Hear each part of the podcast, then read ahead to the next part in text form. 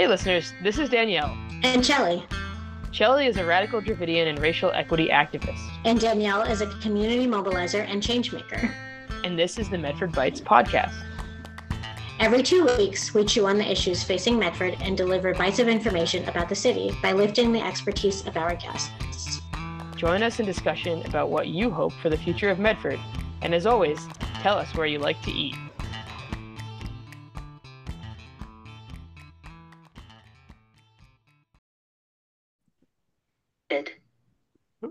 Thank you so much for joining us. Um, if you don't mind just introducing yourself with your name and pronouns and just a bit about who you are.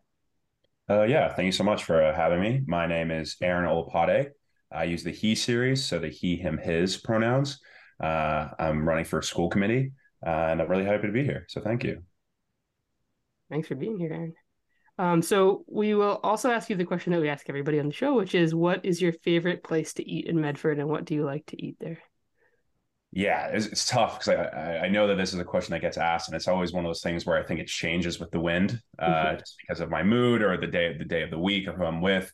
Um, I'm a, a, West Medford liver, so tend to find myself down there um, in the West Medford Square. So uh, Snappy Patties is a big place for me. I worked there a little bit um, during the peak COVID uh, year, so uh, I kind of became accustomed to their food and their menu. So uh, I really enjoy that spot, and I tend to choose the chicken schnitzel or the schnitty, as we call it there. Mm-hmm. uh, just a good piece of food, and it's uh, it's hearty, it's it's a, it's big, so it's pretty filling.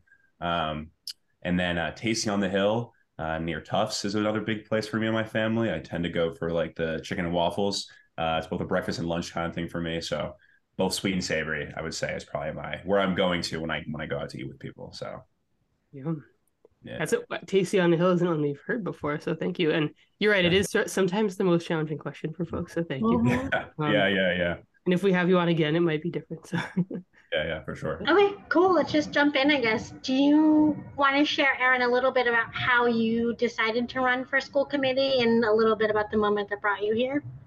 Yeah, absolutely. Thank you so much for asking. Cool. So I think that to start, you know, I'm I'm a younger candidate. I'm, I'm 23. Um, but I grew up in Medford. I kind of matured, went through the kind of experiences of younger younger life here in Medford, and moved about 10 years ago, 2013. Uh, I started in seventh grade here at the Andrews Middle School, and then I went to the high school. Um, and so I really grew up in Medford, and I think that because of that, it makes me want to see Medford uh, continue evolving into a progressive space for everyone. Um, people coming here to work, to live, um, feel like they have a space to kind of live into themselves a little bit with their themselves and their families and I think that's partly what really is the root of my motivation running for school committee to to open up that conversation and allow people to feel like they have that safe space. Um, you know, I think also partly what kind of got got me excited about local politics um, is like the upbringing that my mom kind of instilled in me and my older brother. You know, she's a practicing minister and a faith leader, and for her, you know, being of service to other people really is um, how faith should be um, done. And I think that I would agree that my faith really does inform me and how I make decisions. Um, and I think that that has led me to the school committee and how we as a community, as, as adults, can um, give the younger generations the opportunity and the tools that we might not have had um, to kind of continue uh, improving and progressing our society. Um, but mostly right now, our community, of course. Um, I've kind of done a variety of things in the city and the greater Boston area in that pursuit um, of working with younger folks um, and just working with people in general, again, to really be of service. Um, you know, I volunteered a lot in high school at the at Medford High. You need to graduate with about 60 hours of community service. Um, which I mm-hmm. think is still very much their practice, and that's that's not a new uh, method. I've, a lot of schools in the area do do that, um, and so you know, getting 60 hours is not a tall, tall task, but it does take a little a little work, you know, through the four years, especially when you're you know 14 to 18. You might not know the different um, you know different types of programs and nonprofits in the area for example that offer community service hours. And uh, i kind of had a bit of a, bit of a you know behind the scenes connection with my mom who just does a lot of that kind of stuff. So it was a little easier for me to get those 60 hours um, freshman year. But then i found so much joy in getting to know people and helping people hmm. um, in any way that i could or any way that felt right to them um, that I kind of kept doing that. And so when I graduated high school, I thought, man, this is really good work. And I really find myself wanting to do it more and more. And I actually was so enamored with with service work and community engagement that I took a gap year from high school. Mm-hmm. You know, once I graduated, and I thought, I want to keep doing this. I want to see what this what this does. And so I uh, I applied and I worked for a nonprofit in Boston for a full year, um, working in a school system. You know, I was, I was a teacher. I was a mm-hmm. teacher's aide, um, teaching kids math, and I was seeing what it's like to be a student in the inner city and what that kind of looks like. And uh, you know, I went to college, and same thing. It really was service work, community engagement, uh, racial justice. Really were kind of things that I found myself just being drawn to, um, and, and interacting with people who might not be um, as uh, able as able to advocate for themselves mm-hmm. as you might hope. Um, and so I thought that I could be an advocate for them um, in some situations. So that really was kind of the beginning where it was faith based action and mission drive. And I think that finding myself just wanting to understand people's experiences more so that I can then inform myself and what I want to do, if that makes mm-hmm. sense. Absolutely. Thank you. And I, you know, I think that we're looking at both city council and school committee in this election and sort of how much can change in like the, the makeup of that group in terms of identity and you know school committees historically like white moms um, and i think that it's it's really interesting to think about having a like you know i think in, in any kind of like group that's representing a big you know a city or like a big interest that it's important to have people that from all different perspectives and you having been a, recently a student in medford public schools it seems like a really valuable perspective. Um, so i wonder like you know especially like what hearing stuff going on last year about some of the sort of um, incidents of violence in the high school i just wonder like what maybe you think are the strengths of Medford public schools and maybe what you if if on city council what you would sort of want to focus on in terms of change yeah, absolutely. I think first and foremost, like what happened uh, last year is not new. I mm. think that it felt like in a really, um, you know, incredibly scary moment for everyone. I think it was no one really knew what to do or where to go or who to look to for answers um, because in some ways we're not trained as adults or as professionals or educators or students to handle things like that. Um, and so it's hard to uh, not point the finger and it's hard to not look for someone's head on a spike because you think to yourself how can my child or how could my my uh, you know my teacher my educator whoever may be how could they go into school each day and feel safe um, and i think that when i was in schools the issues were were still there but they looked a little different right you know we have to be conscious of the fact that we're in a very different world uh, than when i was in high school five years ago i mean post post covid is an incredibly different life for all of us right um, especially for kids who are really learning themselves for the first time. They're maturing at their own pace in their own way. Um, and because of that, it's a little harder um, or greatly harder for, for younger people to uh, advocate for themselves because they might not have the language, they might not have the ability to, you know, comprehensively discuss what's going on with them. They might not even know what's happening for them quite yet. And COVID, I think, exacerbated that fact even more so, or put us on notice even more. Um, you know, we have to give students the opportunity to work through these questions they're having about themselves and about their peers um, recurringly. So it can't be a you know biannual or a once a month kind of thing. It has to be a daily conversation because as we kind of may or may not remember, when we were at that age, we were having those daily questions about who we were, how we identify, who we identify with, right? And so, you know, I remember when I was in high school, there was a, a an incident with a with a gun clip that was found, and that was a really, and I was, you know, it was 2018, and that was a really big moment for the city where people were recognizing that safety uh, is not always a given, right? Even in cities where we might have a low crime rate or we feel as though there aren't big incidents like that in the schools or or outwardly, right? We might not hear about them at the very least. Mm. Safety is not a given all the time, unfortunately, as much as we would hope it to be. And so we need to, again, open up that conversation, not just with our students, but with ourselves, with each other, so that we can start discussing what safety really looks like for the majority. Right. Of course, I'm not, you know, dissent or not, you know, disassociated from the fact that, you know, whatever I were to do as a school committee member or someone to do in a different position, you know, I can't make everyone happy, unfortunately. That's just the reality. But I think that there is a way to find a form of bipartisan agreement where everyone feels they've been heard at the very least, right? That that that misunderstanding between one another really is, I think, a root of a majority of the problems that local municipalities are feeling. Mm-hmm. Um, it's it's there's more um, agreement to be had. I think that it just it's a it's a miscommunication or a disagreement on the um, you know the the way to accomplish a set goal but we all want our kids to be safe, for example, right? We want the younger people, even if you don't have kids, right? We, we want the younger people in our city to feel safe. Like they can go to school and they're not worried about their safety, whether it's from their peers, from an outside source, and not just physical safety, but emotional safety too. Mm-hmm. Intellectual safety. These are real things that we're working through. And again, COVID really changed the changed the narrative. Mm-hmm. And so none of us know how to navigate this quite yet because none, none of us have the training. No one's prepared quite quite quite yet. And so I think acknowledgement that we're in a really, really turning point as a city, right? I think it's the first step. And so, you know, being a high schooler more recently than some maybe some other people on the, uh, you know, that have run in the past, for example, I think does give me a, a lived experience perspective that others might not have not to suggest or leverage the fact that you know because you ha- weren't in high school more recently that you don't have really really useful um, advice or suggestions or platform to run on but i think that um, representation is crucial, right? And so I can at least say that I know what it was like to feel uh, unsafe for a period of time in the school system. And it's not necessarily a fault of anyone in particular, right? Again, it's this finger pointing mm-hmm. phenomenon that happens all the time when some when something like this happens.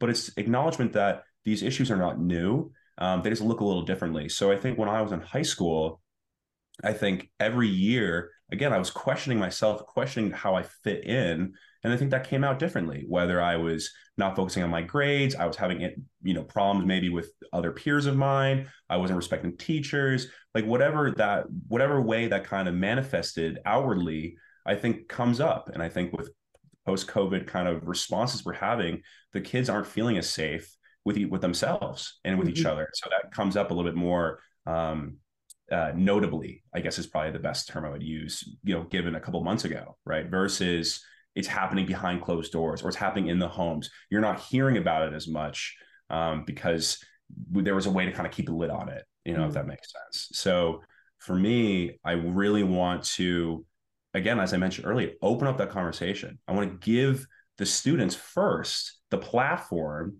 a, like a, you know, a daily platform to discuss what they're working through. And again, it's not going to be an immediate, well, now that I'm saying on Monday, you can tell me how you're feeling, that it's going to fix everything, right?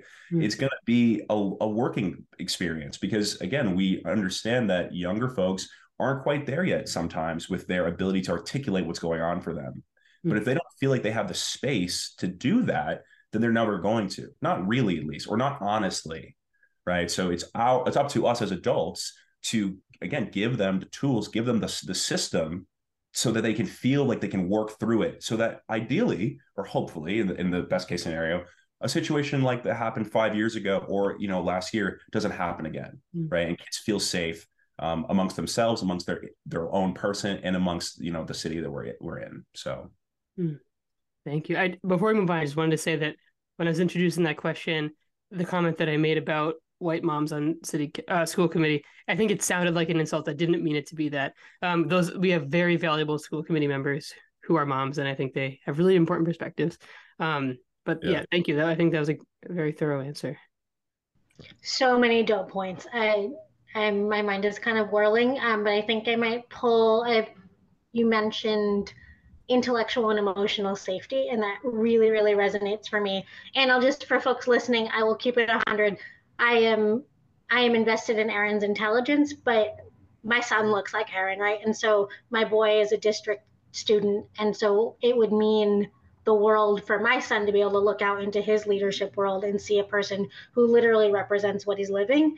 Um, to that end, I have had lots of conversation in the district around what violence means and for who and when, um, but also what pieces might mitigate that and how, as you mentioned, the adults in the community can work collectively to push the needle.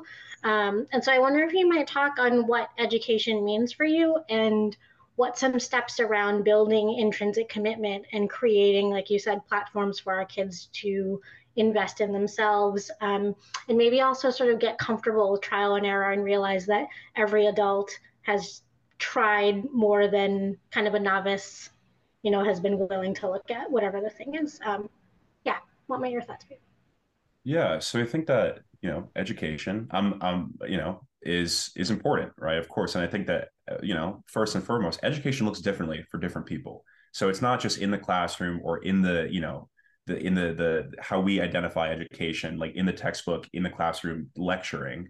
For education, it comes up in different ways, in different places in the day. Um, you know, when you're a toddler or a young young child, like of course you're you're you're not going to class really. You're learning just from everything you're seeing day to day, right? And as you get older, then it becomes a little bit more uniform and a little bit more, um, as we understand, by the book, right? So you're learning a lot of the content that you're being taught by your teacher or by your professor if you decide to go to college.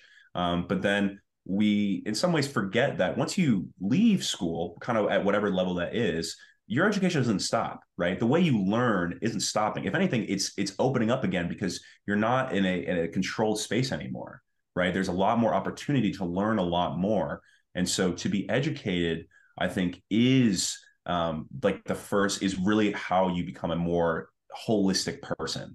Um, and again, it's not just about the the four core classes in a language, right? There is education and learning that comes from every walk of life, from different cultures, different religions, different perspectives, um, different sexual identities, different religions. Uh, there there is learning in all facets of life, and I think that we uh, as humans, I think naturally want to learn more, and so when it comes to why I value education, I think that it goes to what I just mentioned, where to be a holistic person, to be a multifaceted person, I think you have to be con- conscientious of the fact that education doesn't stop once you stop going to, you know, eight to three school, right? Um, you know, for some people, as I mentioned, don't want to go to college or don't feel like that's a need for them. They're not, they're not, that isn't their, that isn't their path. And that's completely okay. We should, if for, for, for one thing, we should be more, um, you know, supportive of that endeavor because again, there are lots of people who find that post-secondary, you know, higher education, post-secondary education isn't for them. Um, but again, that those people aren't any lesser or aren't learning still. They're learning so much, just in a different way. And so we need to acknowledge that education comes differently and people learn differently. Um, and so, for example, something that I really am, you know, empowered by, something that I really want to start pushing for if elected, is comprehensive based learning initiatives, where it really discusses the importance of uh, equipping students at any age the tools necessary to be a productive member uh, of their own of their own, their own life, of their families, of society. Right? It's not just about if you can check off a box and get a high score on an exam. It's about having the skills necessary to live a fully functioning life, any any life you may choose. Um, but you know, unfortunately, that's not that's not as easy as I'm suggesting it to be. That requires a lot of hard work and a lot of, as as you kind of mentioned in your question, um, adults participating in the conversation because they're the ones that make those decisions about the type of education, the type of learning we're giving our students in the in the community, mm-hmm. right? So, you know, I can think back of, again when I was in high school or even in middle school, where what I was learning, I don't know if I was even cognizant of the fact that I thought I was missing out, for example, on certain perspectives or certain uh, like authors or, or engineers or people um, who did really groundbreaking work um, in different of the four core classes, for example, right? You know, at that age, you're not really as thoughtful about that. Usually, you know, on average, you're not as thoughtful about it because you don't know to ask the question quite yet. Mm-hmm. Um, it's not until, for me at least, when I was in college, where I started recognizing there are so many stories out there about um, these types of things that I'm focusing on. You know, regardless of its economic, political science, engineering, medicine, law, whatever the thing I was kind of pursuing at that point in school, where I was realizing there are so many stories and so many, you know, iconic people in that industry that I had never heard of before. And I think to myself, well, why is that? They did really groundbreaking work, really life changing stuff, but there's stuff that they changed really would have been nice to know earlier on, right? And so I think, you know, if we as adults are capable of considering um, changing the curricula, right? You know, it doesn't have to be an, an insane overhaul right out the gate, right? There can be, you know, step by step changes right? So we start introducing more, you know, of color authors, for example, in English class. We start considering the possibility of opening up a little bit more historical context to different events that happen throughout our American history or you or you know or abroad history, right? Thinking about the types of people that you know improve the sciences, right? There's opportunities start slowly. It doesn't have to be again rapid change is good sometimes, but for some people it's a little too quick right so we want to again we want to try to include people every walk of life as quickly as, as much as possible so if there's a way to um, slowly but but progressively start introducing more educational experiences or more learning into the day-to-day teaching uh, for the students. I think that would really start to give students again that competency based learning, right? You start giving them more information sooner so that when they make those decisions about going to college or pursuing a trade or whatever it may be post high school, right? They feel like they have a little bit more world experience, a little bit more cultural experience. Um, just experience is the term, really, I, I would say, more experience um, to make decisions for themselves. So they don't feel as though they're um, haphazardly deciding things because they feel like they are being told to. I know when I, again, when I was kind of thinking about college or post high school, most of my friends, I think, would say, I'm kind of going to college or I'm doing this thing because I don't really know what else to do. And I feel like that's what my parents want me to do, or that's what society tells me I need to do. And I think that, you know, adults have more experience, right? Um, more often than not. So I think that it's not unreasonable to assume that your parents might supposedly know best. But I think that giving kids um, some independence earlier isn't a bad thing, right? But you can only really do that if they have all the facts, right? Or they have more facts. And I think that that comes from introducing more education um, or different educational styles um, and educational pieces over time at younger ages, for example, to give kids that that slow independence, to feel like they know a little bit more about themselves, about their culture, their identity, about the world, to make decisions a little sooner. Um, because I know that you know a lot of people that I went to college with who graduate with a degree are saying, I don't really know what I'm going to do, and I'm you know 22, 23 years old with a full degree and a lot of debt right? You know, I pursue this, pursue this, this subject matter, and I find myself saying, why did I do this? Right? Is it possible had I, you know, had a little bit more experience or had a little bit more independence earlier on, you know, even if that was was freshman year, sophomore year of college, or first, second year of a trade, or just a you know a regular nine to five job, right? Would you have been able to make a decision sooner to shift what you were doing, so you didn't feel so stuck where you were? Um, but that starts again from education, from learning, from just soaking up what's going on in the world. You know, let's in, in a weird way, let's revert back to infancy. That's what kids do. They take in, they just absorb that information. Um, and why can't we keep doing that? Why can't we give that opportunity and that option to the younger folks? Right. So, yeah.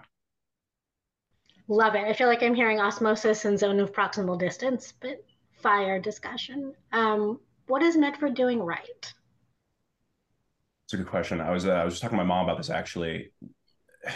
I think Medford does a lot of things really right. I think that that's you know that's kind of what keeps me keep coming to the conversation that keeps me invested. I think what keeps a lot of people in the community invested is that there are those changes we're seeing. I think that there is a want from a lot of people in the community for change um, you know, and change at every every level. I think we there is a lot of push for like more greenery in the city, more uh, you know, more city wide events, more you know, Medford Recreation Department events during the summertime or just during the school year.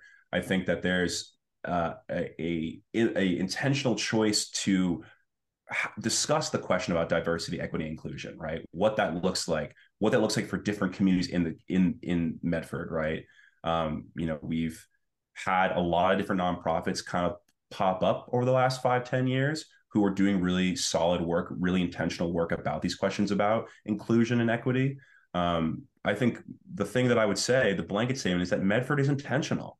I think that people in the city, not just in the city city hall, not just in the office, but people in the community that live in West, North, South Medford, right, in the center, want to see certain things happen for themselves, for their families, for their children, for the next generation to come after them um, of, of, of a progressive, uh, you know, mission, right? Um, and that comes up differently, as I mentioned. There's so many different, um, you know, platforms and issue, you know, not issues, platforms and different types of uh, motivations for different groups. Um, and it is it is intentional work. It's hard work and it takes time right? It is again, I've said this a couple times. It's not quick fixes. It's not knee jerk responses to fixing an issue right? There, these are for real uh, comprehensive change. It will take time. And I think that a lot of people in the city want to see those and are willing to take the time. They have the the the, the temperament and the patience to see that happen. Um, but I will also say that in the same side, I think again, post COVID has really, I think, um, the burnout is is a little bit is seeping through a little bit in some some some cases where you're seeing the conversation start to die down a little bit, unfortunately. Um, or it starts to level. You know, I don't say die down; it's the wrong term. It starts to level out a little bit, um, just because I think we're all trying to kind of recuperate from the three-year, still ongoing blur of mm-hmm. what kind of COVID did for us as individuals and as a community. Um, but again, that intentionality, I think, really is what makes Medford special for me as someone who's lived in a couple different places over my life. I you know mentioned that I'm not originally from Medford, um, but as a younger person who grew up here, that really has kept me wanting to come back here even after graduation. Is to set roots here and and call this place my home. So. Thank you, Aaron. Um, I think our our next question. So uh, we we started this podcast to sort of help provide kind of like a human element to people running for political office. So well, this question is less about your campaign, more about you. So I wonder if there is something that you might want to share with us that that you know might surprise us, something we might not know about you. Good question. Um, something that it's not something that's it's obvious uh, about my appearance i would say but i'm a very uh, organized person it's like not really you know anything crazy or super cool but i'm a very uh, space picky guy mm-hmm. so I, I, like i like especially my own personal spaces i like things very uniform just because it gives me you know a sense of uh, some semblance of control mm. not to suggest i'm a control freak definitely not that but i think that with how life kind of comes at us both fast and slow day to day, I think having certain um, things feel very uh, controlled, I think really grounds me. Um, and so like I do, I have, I have a very set structure to my day. I do the same thing every morning. Uh, and I've been doing it kind of for the last four years of college. Um, I will, you know, I'll get up in the morning, I'll make my bed. That's the first thing I do pretty much just because, yeah, I, there was a, uh, an army general, I think, who had this really famous uh, graduation speech years ago. Um, and he talked about the importance of making your bed. Mm-hmm. And I watched it probably when I was like 14. I was like, oh, that's super, that's super on point. I'm gonna start making my bed. Mm-hmm. so I make my bed every morning, you know, and the the the motive or the the moral of that of that general speech, I think, was if you've had the worst day ever, right? Nothing went the way you thought it would. You know it, you at least accomplished one thing, which was making your bed, right? So these little accomplishments really are they start to they start to stack up. Mm-hmm. Um, and so, you know, I think that again, you know, that that that uniformness of, of of things that I have control over does ground me in the type of work that I want to do that isn't as controllable or isn't quick. So I think, you know, I really like setting things up a certain way. So I make my bed every morning. I go. Uh, I, I was a collegiate rower uh, in in college, so I, I I row crew, and I still do that. So every morning I will make my bed, and then I'll go row. And I do that pretty much every day if I can help myself. I'll make my bed no matter what I do. But then if I can row, if I can get in the morning, I'll go do that. And that again sets me up. I get the, the physical activity out of the way.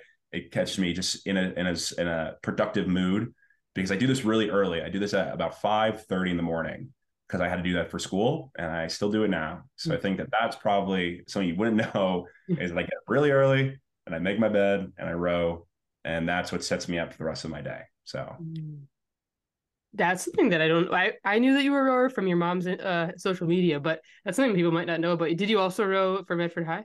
I did, yeah. So uh, Medford High, uh, surprisingly, had a rowing team. Uh, that's they still do. And uh, I started freshman year, uh, and I or I started. I started, technically started in middle school.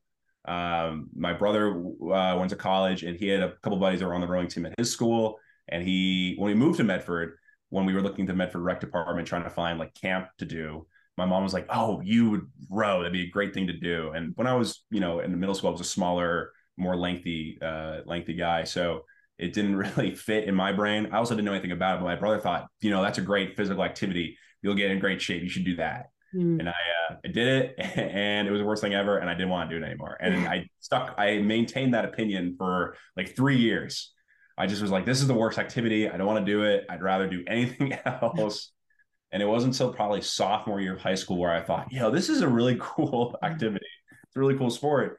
Um, and I think it was more acceptance that I can't do any other sport more than actual want to row. It was kind of like a, if you can't get out of it, get into it type mentality. And I think that I just was like, you know what, I might as well just keep keep it going. I'm kind of good at it. I'm taller now, kind of works out. And I did it through high school, and I thought, all right, I'm not that bad and then I kept doing it in college. And uh, yeah, I was uh, captain both high school and college, which was really, you know, I felt really proud of, and that was really cool. And it just, yeah, again, it really does. Um, it grounds you because it's a rowing is a very team oriented sport, almost entirely team oriented.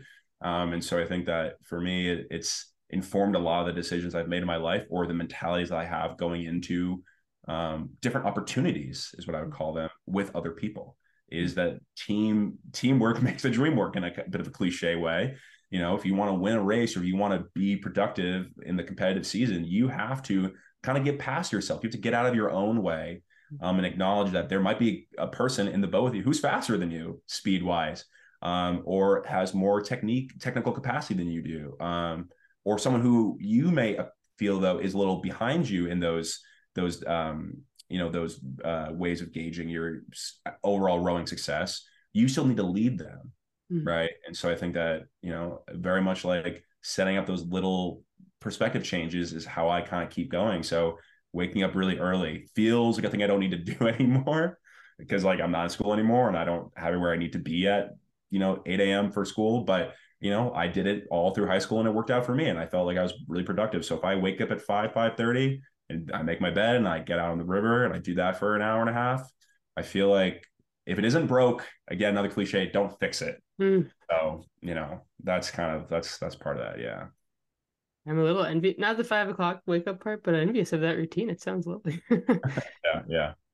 Well, thank you. Um, is there anything else that we like haven't mentioned, like anything that you want to mention that you're invo- also involved in, or any events that you want people to know about? Yeah, so I think there's a couple things that I would say about myself that I think would be good to kind of give some people some more understanding about me. Is that you know, as I mentioned, like I've been doing this for a long time. Um, so first and foremost, I think that at any age you can be involved. I don't think you're too young or too old. Um, any any age offers, you know, you you have the opportunity to be locally engaged, commun- commun- communally engaged. Right? It doesn't need to be in politics. It can be in different types of work, different types of nonprofit stuff, um, different types of aid work. Those are all things that you can participate in if there's a want to. Um, slash, I think you should. I think that that's something that I really, you know, goes back to kind of my mom's upbringing that like being of service to other people really is a fulfilling endeavor. Um, whether it's from a faith religious perspective, like it is for me, or from another perspective of just like an ethical, um, ethical, moral kind of uh, belief system. So, you know, you know, first and foremost, really understand that being of service to people, being of service to the community, really is an enriching experience um, as an individual. It really helps you put into perspective the world around you.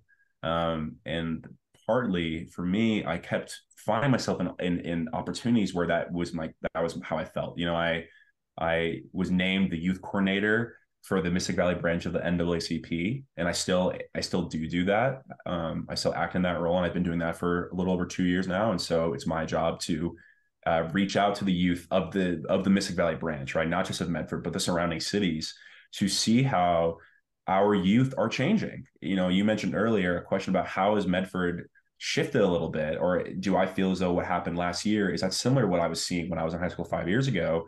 Um, it's the same kind of questions. Is the um, way we were as as youth, you know, 5, 10, 15, 20 years ago, however long ago, is that in any way different than the kids that are going to schools to this day? And again, it's the answer is yes and no. Um, I think yes.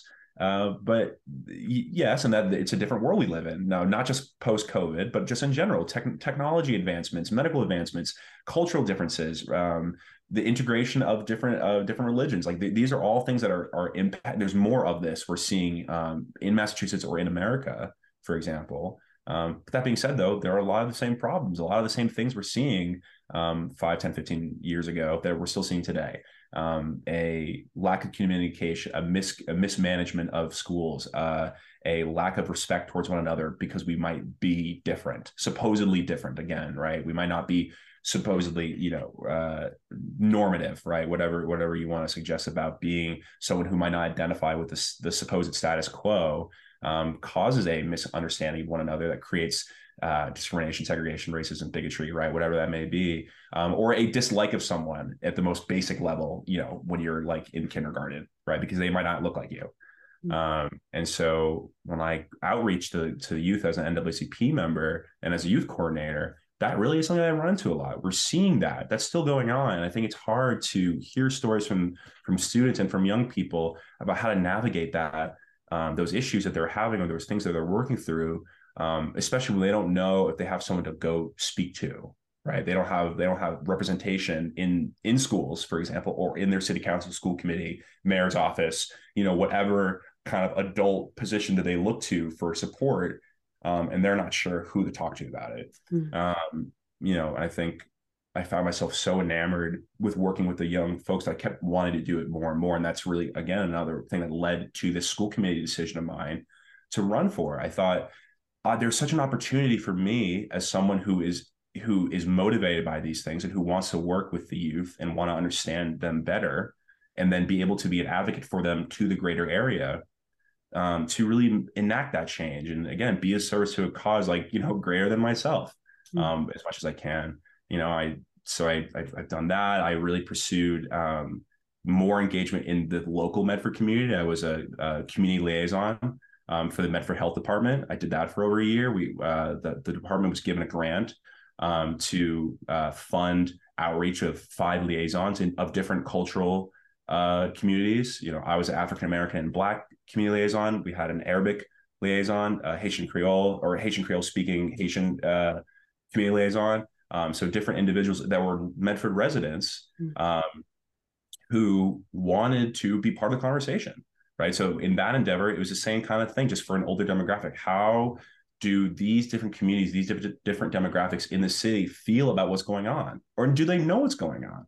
Hmm. Um, and I found the answer was no, they don't for the most part. And that's a sweeping statement, of course. But I thought a majority of the people that I was running into don't know or don't know where to go to find this information, really. So there's a, a, a again a lack of information um, or language barrier is a big thing, right? A lot of people don't speak English as a first language. So even if they are wanting to be involved in the community or have their kids be involved, the language barrier is a big problem, right? So even the speech uh, the language being used on the websites, for example, is a big a big blockade for a lot of people. You know, they're like, I understand what's going on, but I can't read what's going on. Mm. So I don't know how to I don't know who to talk to about it because there might not be a translator in the city hall's department, or there might not be someone who understands what I'm trying to say. My accent might be a little stronger than than they're able to handle, or I might not have the language as someone who's been speaking language as a, English as a first language to articulate what I'm trying to understand is going on with like town hall meetings or different community events or whatever it may be. So you know, really have for me, I've kind of recurringly found myself pursuing different opportunities in the city and the greater area to understand people better first. Mm. And I think once you understand people better, that's really then when you get the opportunity. You know, again, these are all opportunities, is how I'm, I'm how I'm mining them in my brain. You get this opportunity to then advocate for people differently. Um, but again, that didn't happen for me um, quickly. And it took time for me to kind of be able to acknowledge that that's where I was going with my life. And I wanted to pursue that wholeheartedly for my career um, is being of service. Uh, and I think that the school committee offers me that opportunity to be an advocate and a voice for people um, who, again, who might not have the language quite yet, um, or feel like they have the platform or the space to do that for themselves yet. So I think that that's probably the best way I can say that of the things that I've done that I'm still doing um, or things that I've done in the past that I think have informed where I'm at right now. So. Awesome. Um, I understand that you have a kickoff event coming, and I would love for folks listening to, I've, you know, everybody bring a person to Aaron's yes. Event. Thank you. I was, I was going to that. Yes. So I have a kickoff. Um, it's a dual kickoff um, with another uh, fellow new coming uh, school committee uh, candidate. Um, her name is Erika Reinfeld. Um, and we are both OR, Our Revolution endorsed candidates. Um, and we thought that having a dual kickoff felt like a really great way to get both our names out there even more, to meet each other's, uh, you know, bases and just people in the community um, in a in a two birds one stone kind of setup. It felt like that was the right thing to do. Um, and so we agree on a lot of the different platforms, you know, that OR as a as a as a nonprofit kind of push for for Medford community um, and we are really in this together as a as progressive candidates. Um, so that's on uh, August 28th. Um, so about I think 17 days from from today. Uh, it is a I'm going to find out for you. So I'm going to look. The 28th is a Monday. Um, so right before school starts. Um, so hopefully all the parents and families will be back right before school starts. They'll they'll kind of be back from their you know last summer hurrah that I think most of us want to go on. Um, so that's the 28th on Monday uh, from seven to nine. Uh, and so you'll see me, you'll see Erika, um, you'll see I think a lot of other uh, candidates, both new, both incumbents and newcomers to the event, where we really want everyone to be able to come and feel like they have a place to hear us talk about our platforms and talk to each other. This is, you know, it's a community event. It's not just about us, it's about us as a community. That's kind of a part of my platform is that it's not, you know, joining the Olapade team. It's about joining our team, right? You know, use me as as as a person who's going to be there for you, right? So it's not it's not to prop me up, but it's to prop up the the wants and needs of uh, the city and what they deserve. So I think Erika would agree that's kind of the same mentality she might be going to. I don't want to speak just for her, but I think that we are in agreement that we want people to feel like they have a, a platform to come talk to us as candidates and in the greater community about what's what's what they're experiencing. Um, so be there if you can be. We would love to have you to come have some food, have some nosh, have some good conversation.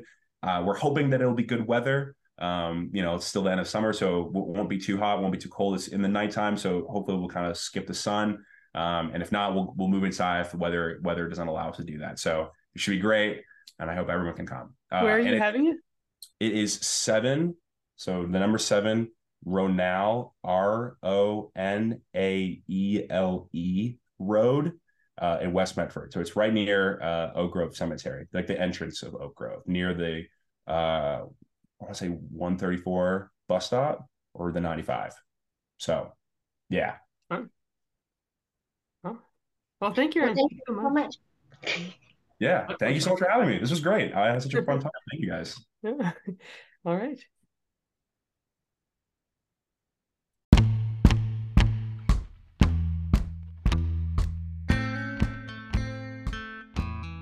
Thanks so much for listening to today's episode. The Medford Bytes podcast is produced and moderated by Danielle Balaka and Chelly Keshaman. Music is made by Hendrik Gidenis. We'd love to hear what you think about the podcast. You can reach out to us by email at medfordpod at gmail.com, or you can rate and review the podcast on Apple Podcasts. Thanks so much for listening.